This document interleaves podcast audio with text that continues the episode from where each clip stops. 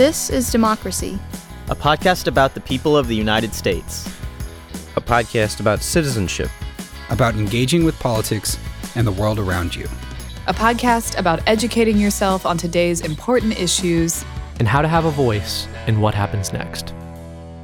Welcome to our new episode of This is Democracy. This week is is a real special treat. We're joined by someone who I've gotten to know a little bit in the last few weeks and she is, I think, one of the most exciting, interesting, and unique democracy activists in our society today. This is uh, Allison Gill. Uh, welcome, Allison. Uh, thank you so much, Jeremy. It's nice to be here. Allison is a veteran. She's a PhD. She's a former government executive. We'll talk about that. A comedian, an author. And as she says uh, on her uh, website, uh, she's a staunch advocate for democratic resistance. We're going to talk about what that means. Uh, her mission uh, is uh, to expose and I think inform a wider audience about what's really happening in our democracy. She's, she's the executive producer and host of a number of podcasts. My favorite, uh, because of the title and the subject matter, Mueller, she wrote, as in Robert Mueller, she wrote. And it's a podcast that employs expertise, insights, and absurdity to expose Trump, Republican corruption, and particularly connections between Trump, Trump supporters, and the Russian government. And there's more and more evidence of that every day, in addition to evidence of other authoritarian abuses of power by Trump and his supporters. Allison is dedicated to really ex- exposing the misuse of information and informing the public about facts and theory rather than uh, and disinformation and propaganda. Truth is her goal, and facts are her tools. And I really encourage listeners uh, to go to her podcast. Mueller, She Wrote is my favorite. The Daily Beans is fantastic. And, and I think she has like 6,000 other podcasts uh, she's doing. Uh, I don't know how you do it, Allison. We're, we're so really uh, happy that you're able to spend a few minutes with us today. Yeah, no, I'm I'm really glad to be here. I'm glad to talk to your audience. So before we turn to our discussion with Allison, uh, we have, of course, Mr. Zachary's uh, scene-setting poem for our episode this week, as always. Uh, what's the title of your episodes of your of your poem, Zachy? Mi Chamocha. Mi Chamocha. We're doing a little Hebrew. I love it. Go ahead. Where were we that time when we were walking by the sea? It was bright, and a seagull came swooping low between our heads, like it wanted to snatch the love from inside our uneven hearts. Our hands within each other's were broken, our elbows cut and cracked with salt. We walked down on a boardwalk and turned our backs to the sea, watching the planes descend towards a city forty years across the land. Where was it then, my love? Do you remember? Quite some time has passed since you held my hand on that bench in front of the sea, and a butterfly almost hit the railing of the promenade, wings weary of following our ill fated stars. You held my hand, and we stared up sweetly at the sunset, for by then it was almost dark, until you began to laugh, and I laughed too. And that night we drank honey and wine, and left our suitcases empty for the next 430 years of bitterness your poem, Zachary, evokes uh, so many different images uh, of society and struggle. What what is your poem really about? My poem is about those moments after a great trial, after a harrowing experience, uh, after a, a, metaphorical parting of the sea, when it really feels like the world might and possibly could be right again. Uh, but but also this realization that there's so much work to be done, so many more tears to be shed, and and and so much so much more that has to be done before we can finally reach freedom. Hmm. And and are you hopeful about that? Uh, I think I am, but I think it's always a bitter journey. Mm-hmm. Mm-hmm. Well, uh, in that context, as we think about the long journey to justice and democracy, whatever that uh, is, uh, Allison, your your life has has in many ways been about this, it seems to me, whether you wanted that or not. yeah, I had about uh, 12 different images uh, in my head that flashed. There was the pandemic, insurrection, uh, some of the things that uh, I've been through. That was uh, that was really incredible. Uh, so, so Allison, just to uh, get our audience uh, a better sense of, of, what you've been through and how it's uh, shaped you and, and, shaped the work you do, uh, maybe if we go back to your experience in the Navy and um, if, if, if you can talk about that a bit and, and why you left the Navy. Yeah, yeah, sure. I joined the Navy in it was 1994. Uh, I had uh, run out of college money, you know, first time college. Uh, and um, my my father, who had passed away due to uh, exposure to Agent Orange, uh, eventual um, illnesses connected with his exposure to Agent Orange in Vietnam, uh, and he left me a little bit of money, a little bit of modest amount of money to go to college. Blew through that. Uh, then I tried to be an actress for about six minutes and said, "This isn't working." So uh, I joined the Navy, and um, you know, because my dad was in the Air Force, my grandpa was in the Navy, his brother was in the Navy. We, you know, we have a long history, and uh, and it's not an option to not go to college in my family. So I joined uh, joined the Navy, and I was one of the first women back into the nuclear program.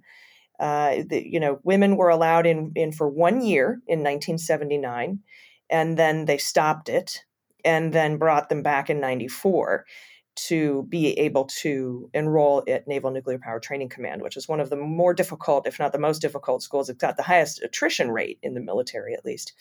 Uh, very difficult school to get through. Uh, but I made it in and uh, arrived uh, on base. It was me and a couple of other women and about 600 men. And they were not happy to see us. so hmm. um, they had to start taking sexual harassment training, sensitivity training. They had to change their parlance.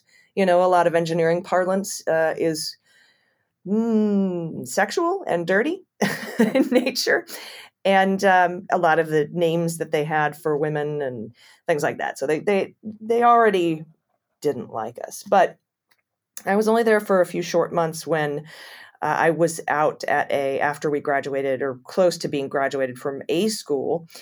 Uh, I was a machinist mate, went to machinist mate A school before power school in Orlando at NNPTC, Naval Nuclear Power Training Command. I went to a party. It's the first one I was invited to. Uh, I was like, hmm. oh, cool. They like me. You really like me. I felt like. how, how like old were you at the time? I was 19. No, 19. I was 20 at the time. Mm-hmm. And uh, well, I had a, actually a little bit of a delay getting into school. Um, after boot camp, I was in the transient personnel unit for about five months. Uh, and so I think I actually turned 21 right before I got there. So gotcha. I arrive, we're at the barracks, we're at a party, we're having drinks. And uh, there was a guy there who was flirting with me. And, uh, you know, we're all wearing our dungarees, which are the high waisted bell bottom jeans and uh, denim button up shirts with your name stenciled on the front. And uh, I, things started to get very hazy for me. I didn't, I, I didn't, I sort of lost track of time. Woke up uh, at about four in the morning and uh, I was in considerable pain. Uh, I was not dressed. I couldn't find my clothes. Hmm. And there was uh, another sailor, one of my, uh, actually, no, I think it was an army guy next to me because we, we shared the base with the army. And uh, I sat up and I said, uh, I noticed I was bleeding. And I said, uh, I, I don't think I wanted to do that. And he looked at me and said, Oh, are you, oh, are you going to cry rape now? And so I looked for my clothes and he, I, I asked where they were. He laughed at me. I just grabbed a blanket one of those uh, wool blankets from the Navy made in Terre Haute, Indiana, I remember. Wrapped it around myself and left. And between the barracks where I was at and my barracks was the the police station, which were called um, MPs and Master at Arms in the military. And I, I stopped in there and I went up to the window. They were behind plexiglass, you know, uh, and it's typical military building, painted brick walls, waxed, probably asbestos flooring. And I said to the person, I think that I was raped. And they led me down a hallway to a room where they sat me down, and it was it was an interrogation room. One of those metal pendant lights, uh, and it was sort of flickering, and then there was this metal desk. And uh, someone came in, started asking me questions. Uh, they asked me what I was wearing, if I was drinking, if I was married, or if I had a boyfriend, and if we were in a fight. Uh, they asked me if I was flirting with this person who I'm alleging raped me. Uh, and mind you, I'm not d- dressed. I'm bleeding and I'm in a lot of pain. And uh, after that interrogation was over, somebody else came in and started asking. Started they started telling me the the dangers of filing a false rape report. They said, you know, if you file a false rape report, you could be um, you could get in a lot of trouble. You could be uh, for lying. You could be court-martialed. Um, and I, I, I said, well, what, what, what, on what charge? And they said, well, this person you're accusing of raping you is married, so you would be charged with adultery because he was married. And I would then be dishonorably discharged. I would lose my signing bonus, my rate, my rank. I could be struck down. Uh, I could lose all my benefits, health care, etc. And so then they looked at me and said, "So you know, why don't we just chalk this up to what it is? This was a bad decision on your part." You're kidding me. That they they this is just hours after the occurrence. They're pressuring you just to drop it all. Yeah, hundred percent. And uh, I believed them. I said, "Yeah, you know what? I I just made a bad choice. I shouldn't have been there. Shouldn't have been drinking. Shouldn't have flirted with anyone." And I believed it in the core of my soul. And, and then I was scared to tell anybody about it because I thought I would lose my school. It's a very prestigious school. I thought I could lose being in the Navy. I thought, you know, if I didn't get dishonorably discharged, I could be, I could have my rate taken away. I would be an undesignated striker on a boat somewhere, swabbing decks. So I didn't tell anybody. I did go to sick call that morning. Um, I got some Motrin. I told them I fell down and uh, got some Motrin. And I also had heard a rumor that if you took a, like an entire month's worth of birth control at one time, you could prevent a pregnancy from happening. Uh, and I, I, just kept my mouth shut about it and put my head down and went on with my schoolwork. Graduated from uh, Power School with a with a 4.0, which is really hard to do. wow. wow. Um, but that's you know I, I later learned in life that's how I cope with trauma. Uh, is I, I just focus. Right. And so uh, the way I got out of the Navy was that something terrible happened to my feet uh, and they said they gave me the option of having surgery or getting out of the Navy. And and I you know and I I played it cool. I said you know I'm going to have to think about that. I'm really gonna I'm going to need some time to think about that. But of course I didn't need any time to think about that. But I came back to them a day or two later and, and opted to to exit the military. Hmm. And and then you spent some time, uh, I guess, getting your PhD and out of government. Uh, obviously, jaded on the experience, but but then you came back into government, which is extraordinary. Yeah, that was. Um, I, I, I got out, got my bachelor's, got my master's, was working in hotel and restaurant management, putting together phone centers uh, for for boutique, swanky hotels, and uh, then Obama hit the scene and um, he started to campaign for president. And he pulled the old JFK, if you remember. He said, you know, be a service to your country. Right. Ask not what your country can do for you. We need to be of service. And I was very motivated by that. Uh, but I couldn't join the military again. I had already been considered a disabled veteran. And uh, I was also old, uh, well, for Navy standards.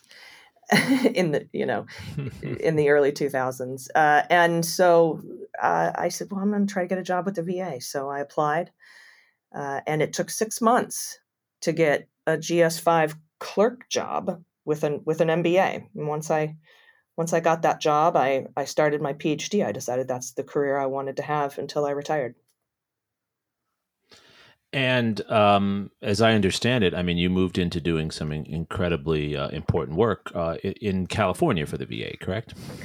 Yeah, yeah. I, I created, uh, I, I, worked my way up from a GS5 uh, to a GS9. They put me in charge of the call center. Uh, we did a, a, telecommunications redesign that, that went so well and did so well that they adopted that in other VISNs, Veteran Integrated Service Networks, across the country. Um, so I traveled a bit to to teach that to other um, health health administration services to to deploy. Then uh, we created a, a, medical support assistant university, hmm. uh, and that is now used in, in most of the integrated networks across the country. Um, then I got a call up to LA. They said, "Hey, you did so good with the call center. Come and work up here for us." And I did. And then I wanted to move back to San Diego, and I noticed there was a job available in San Diego to work uh, to be embedded with the Department of Defense to work for TRICARE because the VA is a TRICARE network provider. Right, right. And um, moved back down, and uh, by that time I was a GS 14, uh, hmm. which was the same as I don't know if you remember Lisa Page of Peter Strzok and Lisa Page fame. Sure. Uh, uh, but uh, that's that's where I ended up, and it was while I was there that um, that Donald Trump was elected. Uh, if you want to elect, I put elected in quotes. and um, Mueller was appointed, and I started I started a podcast about it. So so why did you start this pod, podcast? Why why were you so um, committed to, uh, while working for government, uh, exposing and reflecting on what you saw as the misdeeds of those who were ostensibly your bosses? Well, I was so fascinated by the Mueller appointment and the parallels between the Mueller appointment and Watergate. And uh, I remember, uh, you know, the, the the historical relevance of it. I thought was just massive. And I remember watching, there's an old 2013, I think, documentary from MSNBC about Watergate called All the President's Men Revisited. Right. And uh, that, they were showing that in October of 2017 uh, on, on MSNBC. And I think they were showing that because they just kind of wanted to illustrate the parallels between Watergate and the Trump Russia investigation, which we now know as Crossfire Hurricane. And I, I sat there and I thought, you know, I bet in 20 years, 30 years, they're going to be doing documentaries on the Mueller investigation. And I, I want to be a part of that. I, I, the historical significance of this is massive. But I, I'm not a journalist. I don't have a television show. I'm, you know, I'm not on the radio. And it seemed like the, uh, the way to break in was, was with a podcast. So that's, that's what I did. And uh, what sort of uh, information did you dig up and and circulate through through your podcast? I know you had a large following very quickly, also. yeah, well, we, I think we cornered the market. I think we were the only all Mueller all the time show, and um, you know, it, I recorded the first show when the first indictments dropped against Manafort and Gates and I said, "All right, here we go. This is good. This is big. This is huge." And so we, I grabbed a couple microphones, set up on my kitchen table, and basically what I did was I would find all of the Mueller reporting in the world, and I would sift through it, and then I would present it in a, I would curate it, sort of. I guess is the best way to to say that. I would break it down into digestible bites. I would make it funny uh, and and I because I thought that it would it was very important to make it entertaining so that people would listen, uh, because the Mueller report isn't jazzy. You know, there's not a lot of there's not, it's it's you know it's not a bumper sticker. It's not That's you right. have you have to present it in a way. Uh, that that people will listen, and I thought it was just so important that that as many people as I could get to follow this information and to know what's going on as it was happening, you know, in real time. Uh, is is that's what that's what we did. What kind of problems were posed about creating a podcast about the moral corruptness of of in many ways your institutional leaders? yeah, that was the tough part because I worked for the executive branch of the government. And that wasn't lost on me because I actually got to take the executive oath of office the same one that Obama took, minus the word president, on the same day he took it, January 20th, 2009, uh, uh, which is also my birthday. So, you know, the, the importance there wasn't lost on me. So I actually, the challenges are, you know, I mean, first of all, we have the Hatch Act, right, which which Trump modified multiple times uh, to include social media uh, and then to include his name specifically. You know, he said, we know the Hatch Act. It says, you know, you can't campaign uh, for or against somebody running for political office. And we know Trump filed the day he was inaugurated to run again in 2020. Uh, so he was, you know, you couldn't say anything, and, he he went to far as as far as to say you can't say anything bad about Trump, uh, which is covered in the Hatch Act, but he wanted his name in there. He just wants his name on everything. And so I, I made sure that uh, I only I I hired a lawyer to advise me on how not to run afoul of the Hatch Act, and uh, I I went by a, a, a, pseudonym. I went by my initials AG, and uh, did everything that I could to to make sure it was in my free time and that it didn't run afoul of any ethics considerations or policies or Hatch Act violations or anything. And, and I followed I followed the letter of the law. And how did you, for yourself and your friends, how did you conceive of what you were doing as part of public service? I, I don't think you saw it as not public service. I think you saw it as essential to your public service, right? So, how, how did you think about that? Uh, well, I mean, it, it's interesting because it wasn't until after the Mueller She Wrote podcast shuttered. We went dark for a year. Uh, and you know, the last, basically the last year that Bill Barr was in charge of the Justice Department. And uh, during that time, somebody had asked me, it was right around the time, you, got, you remember when uh, Trump called war dead and veterans suckers and losers? And, yes, of course. Multiple times he said that. he did. And I, I, put a tweet out that said, you know, my my my grandpa was shot down in World War II. I, uh, Trump thinks he's a sucker. My dad succumbed to exposure to Agent Orange. I guess he's a loser. I am a disabled veteran, but I didn't lose a limb, so I can be in a parade, according to Trump. Because hmm. I don't know if you remember, but he said he didn't sure. want any amputees to be in his veterans parades uh, because it just looks sad. Um, and so, you know, I I put that tweet out. Washington Post grabbed it. It went viral and I got a lot of questions about people asking about my my dad's exposure to Agent Orange, and so I started researching because I didn't know he was out of the Air Force before I was born and never talked about it. But I found out that he he wasn't. I thought he just went to Vietnam like a grunt, sort of boots on the ground guy, and was exposed to Agent Orange. But as it turns out, he was working at Kunia and was trained at NORAD or Cheyenne Mountain uh, and he kind of did the war games stuff. He was part of tabletop exercises for hmm. uh, wow. preemptive nuclear strikes against Russia. And what he was doing in Vietnam was he was on Monkey Mountain. He was across enemy lines, setting up communications relay station. Then he was intercepting Russian Russian communications, translating them. Wow! Because he spoke Russian, and then encrypting them, sending them to Clark Air Force Base in the Philippines, and then shooting them out to the you know the global communications network for the military for SIGINT, signals intelligence. Uh, and he, I looked through a bunch of letters he wrote back home to his parents, and you know he was very again, you know, very against communism and autocracy, and he was so uh, pure in his conviction about spreading democracy and defending democracy against tyranny. And uh, I thought, wow, I guess it's I guess it's in my DNA. It certainly sounds like it. Um, Allison, how do you respond to those conspiratorial thinkers on the right who, you know, come up with all of these um, conspiracies for explaining how I don't know Antifa is setting up these stories about Russia, et cetera, and Mueller somehow was working for them, um, without yourself recreating those conspiracies on the left, on the other side?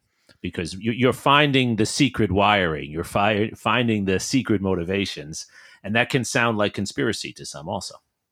Oh yeah, I mean, even early on, uh, I've been dragged multiple times on on social media for for being. Uh, they call me uh, Blue Anon, or uh, you know Russia Russia Gate, or or you know the Russia hoax, and I'm spreading conspiracy theories. Uh, but you know, uh, I guess slow and steady wins the race. We, you know, we had the Mueller report. Not too many people read it. Then we had the the SSCI, the SISI Senate Select Committee on Intelligence, five volume review and counterintelligence report on the Russia investigation, which pretty much reads like a transcript of my podcast from beginning to end. And uh, you know, those kinds of things sort of uh, trickle in over time because you know the wheels of justice grind slowly and uh, it, it just sort of i just keep going forward knowing that i was right and and what i was doing was correct um, and I, I, I try my best not to respond to those conspiracy theories because then a lot of times all they're trying to do is get air from my reach. Do you know what I mean? Yes, of course. Yeah. And so I, I, usually just either I'll I'll debunk it publicly with documentary evidence, or I'll just ignore mm-hmm. it completely. Mm-hmm.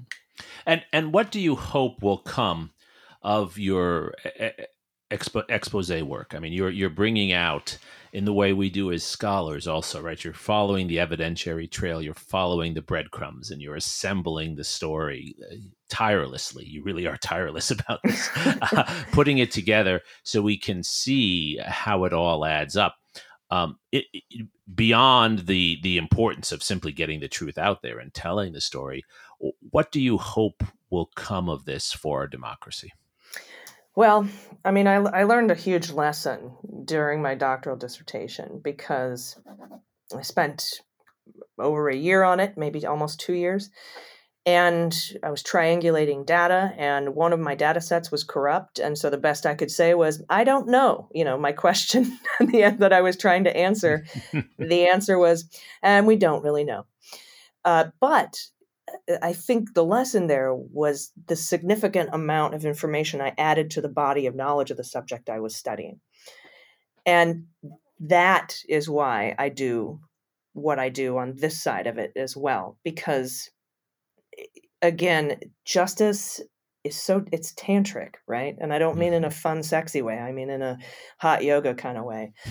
Uh, it's it's it's uncomfortable and it takes a really long time. But to add significant information to the body of knowledge and to map out the the unfolding of the Mueller investigation, the Russia investigation as it was happening in real time, I think is is is what I added to the conversation, mm-hmm. uh, and I'll, mm-hmm. I'll, continue to do that. How that helps democracy in the short term, that's that's a tough problem. Although I will say that once my podcast was investigated and I was removed from my job with the federal government. They did the trick, the Mick Mulvaney trick, where they move your job across country.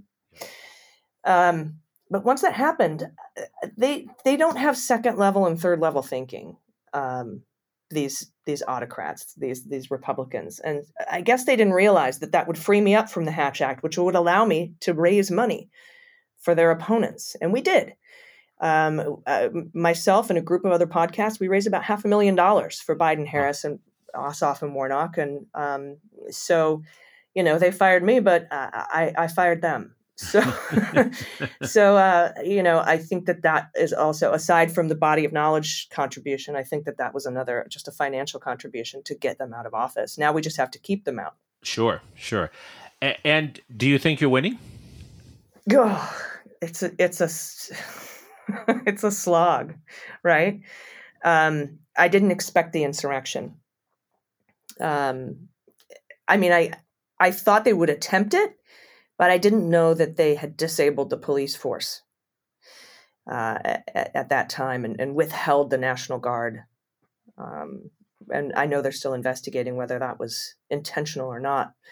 I didn't know Mike Flynn's brother was in the room when the decisions were being made. Uh, but you know, because we we were all so high at that morning of January 6th because Ossoff had won, Warnock had won. We got exactly. the Senate. Yep. We got Joe Biden and we got Kamala Harris. And then I'm just sitting down to watch something that's never been televised before because it's always just been this ministerial, boring thing that, that the vice president does in Congress, which is to certify the Electoral College. And I'm watching it like this is the fine, this is the last thing. Uh, and then we saw what we saw, and it it was I have to say, and this is strong language, but it was like being raped all over again. Wow. Why was it why was it so surprising to you and so painful to you? Well, I think it's because democracy is so important uh, to me and to and uh, to all of us, and to see it physically attacked at, at at the seat of democracy um, was was just it was so hard to watch. And then of course we didn't even see the worst of it until later until and, and there's still videos that are coming out right. uh, that right. hadn't been released because of, obviously they were part of open and ongoing investigations and um, then you know we watched the impeachment 2.0 uh, right. uh, and and that video that they showed um, was just it, it was devastating. It was very hard to watch. And it must be particularly hard for you also for what you've been through personally, but but then also the the number of um, individuals with military backgrounds who, were involved in this, right? Yeah, something like ten percent um, there's been a lot of interesting studies on those who invaded the Capitol. And as it turns out, 86% men, most of them 35 to 45 years old. And most of them aren't from rural red areas. They're from right. blue areas. and it seems that the number one concern is what something, something that scholars call the great replacement fear yep. of the great replacement, yep. that, that white men are going to very soon in this country be a minority. And they're just extremely uncomfortable with that, with that idea. So where where do you go from here? You you've achieved, I think, so much, uh, and I have such high regard for the way you've uh, helped to elucidate the facts. You you're playing the role of a public educator. Uh, you've been courageous in standing up to um, direct attacks, uh, you know, in all kinds of dimensions in your life. Um, and you've uh, raised money and articulated a position as an alternative and as a hopeful future for our country. But of course, there's a lot of work to be done. So, so where do you go from here? Um, well, my goals here are just to continue to widen the audience and spread the word. Um, I'm working on a book, and um, it will be going back out on the road now that you know things are starting to open up again. Uh, to to basically and and you know with the daily beans now mueller she wrote has come back we've brought that podcast back because so much mueller news is bubbling up to the surface again now that we have somebody reasonable running the department of justice uh, and, and, so I'll continue to cover that information. Uh, it, it wasn't over when the Mueller report came out, and, and because it takes so long, because justice takes so long, and sometimes we have to settle you know, I didn't get to uh, prosecute my rapist, but when I watch these Harvey Weinstein hearings, I, I feel a little justice by proxy. And I think we're going to have to, I, I, I, want to help people um, sort of be prepared for not getting to see Trump have cuffs slapped on him and pulled out of, uh, you know, Bedminster or whatever. Although it could happen. Uh, but, you know, I just, I want I want us all to be there for each other when we don't quite get the justice that we want, but perhaps we get the justice that we need. Hmm. And and you think that's important for democracy? Yeah, I think one of the most important things is accountability here, uh, and I hope Merrick Garland and the Department of Justice do the right thing, particularly with the obstruction of justice charges that Mueller testified to, saying that he could be prosecuted after he leaves office. Right. Surprised the heck out of Ken Buck when he asked that question too and um, when he testified. But I think that accountability, and you know, I've talked to some of my uh, other colleagues and, and people I've had on the show, like Joyce Vance and Barb McQuade, um, and some former U.S. attorneys and, and people like that, who say, you know, number one thing we have to do to restore trust that the Department of Justice is doing justice is accountability. That's step one. We have to shine light on all this. And and my whole goal here is to get everyone as, as many people as I can to be loud enough to pressure the Department of Justice, the Senate, the House to do the right thing. Yes.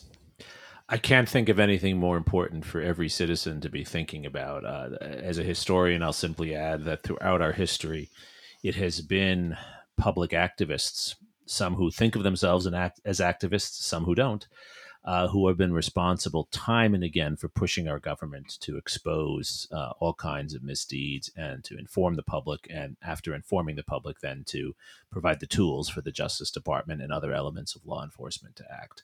It's so crucial. Uh, justice doesn't just happen on its own. It, it, it, require, it requires foot soldiers. We're all foot soldiers in some ways uh, for that, and, and we have a long historical tradition. You don't have to be a journalist. You don't have to be a uh, Bob Woodward to be doing this. Uh, though in, in, a certain way, I think of you, Allison, as as the the Bob Woodward or Seymour Hersh of the 21st century. Do, do you embrace that label? as soon as I, uh, you know, let that settle through the filter of my imposter syndrome, I'll let you know how I feel about it. Uh, but you know, Timothy Snyder, number two in yes. his book on tyranny, is to defend institutions. I picked yep. one, and I'm going to continue to defend it. And you know, I think a lot about uh, what was his name? The Pentagon Papers, Ellsworth. Uh, Ellsberg, Daniel Ellsberg. Ellsberg. Um, I think a lot about a lot about him and a lot of the journalists and, and members of the Fourth Estate, independent and otherwise. You know these these uh, OSINT researchers. You know, some people call them internet sleuths, yep. sedition hunters. these are open source uh, intelligence re- researchers that have helped catch a lot of these insurrectionists. The, the, the, those are my people. you know? absolutely. And and sometimes the evidence is hiding in plain sight, isn't it? It's right in front of us, right? Don't never discount the importance of the obvious. um, Zachary, uh, as a as a young person who is deeply concerned about all of the uh, topics, personal and political, that Allison discussed uh, and shared with us uh, with such honesty and authenticity, uh, do you do you find this inspiring? Do you think there are lots of listeners your age and around your age who will be inspired to go out and do more of what Allison is doing? I think so. I think there's already a movement among young people um, to to do things like host podcasts and have discussions amongst their peers and and speak truth to power, but also have conversations with power. And I think that that that all of these new technologies pose a threat to our democratic discourse, but also make it more egalitarian and more open to young people. So I'm going to close, Zachary, by asking you and Allison the same question. And what, what's the one thing you would want concerned young listeners to start doing that they might not be doing? Zachary, and then we'll then we'll turn to Allison on that. Well, I think uh, one thing people uh, need to do is they need to start um, reading a lot and, and not just reading uh, books that are uh, on topic or, or seem particularly relevant but reading novels and, and works of philosophy and others that that, that may, may seem tangential but really have have a lot to bear on our situation and, and bring a lot of important perspective I think that's one of the most important things you can do. Sure, being well read so that you can contextualize and make sense of the the barrage of facts in our present day. Allison, maybe we can close with your suggestion. If there's one thing you could, you know, have our young listeners start doing that would help you and help the cause of democracy. Um, yeah, yeah. To build on on Zachary's idea of an educated electorate, um, I had a, a, great discussion with a, a young voter rights activist named Santiago Mayer.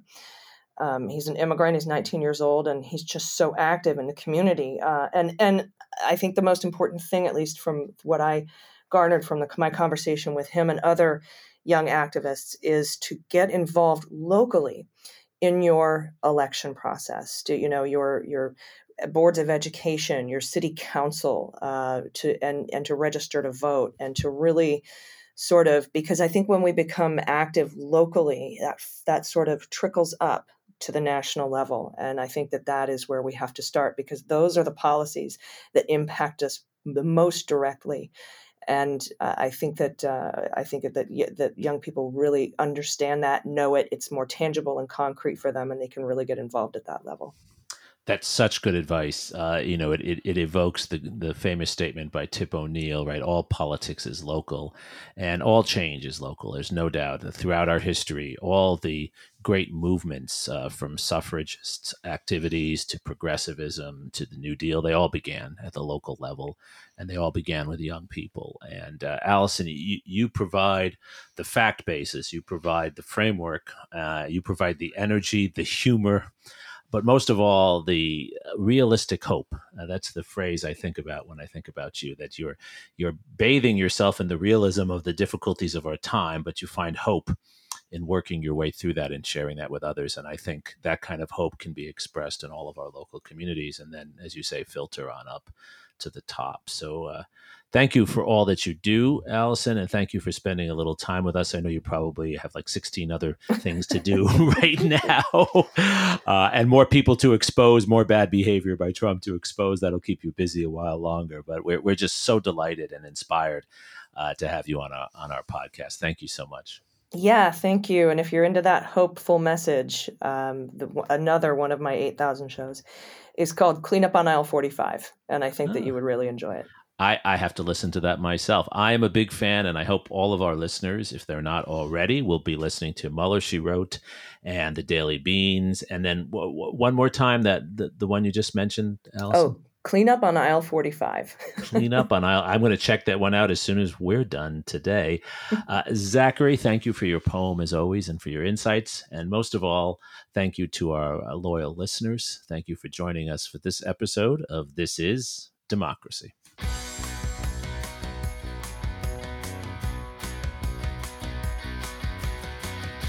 This podcast is produced by the Liberal Arts ITS Development Studio and the College of Liberal Arts at the University of Texas at Austin. The music in this episode was written and recorded by Harris Codini. Stay tuned for a new episode every week. You can find This is Democracy on Apple Podcasts, Spotify, and Stitcher. See you next time.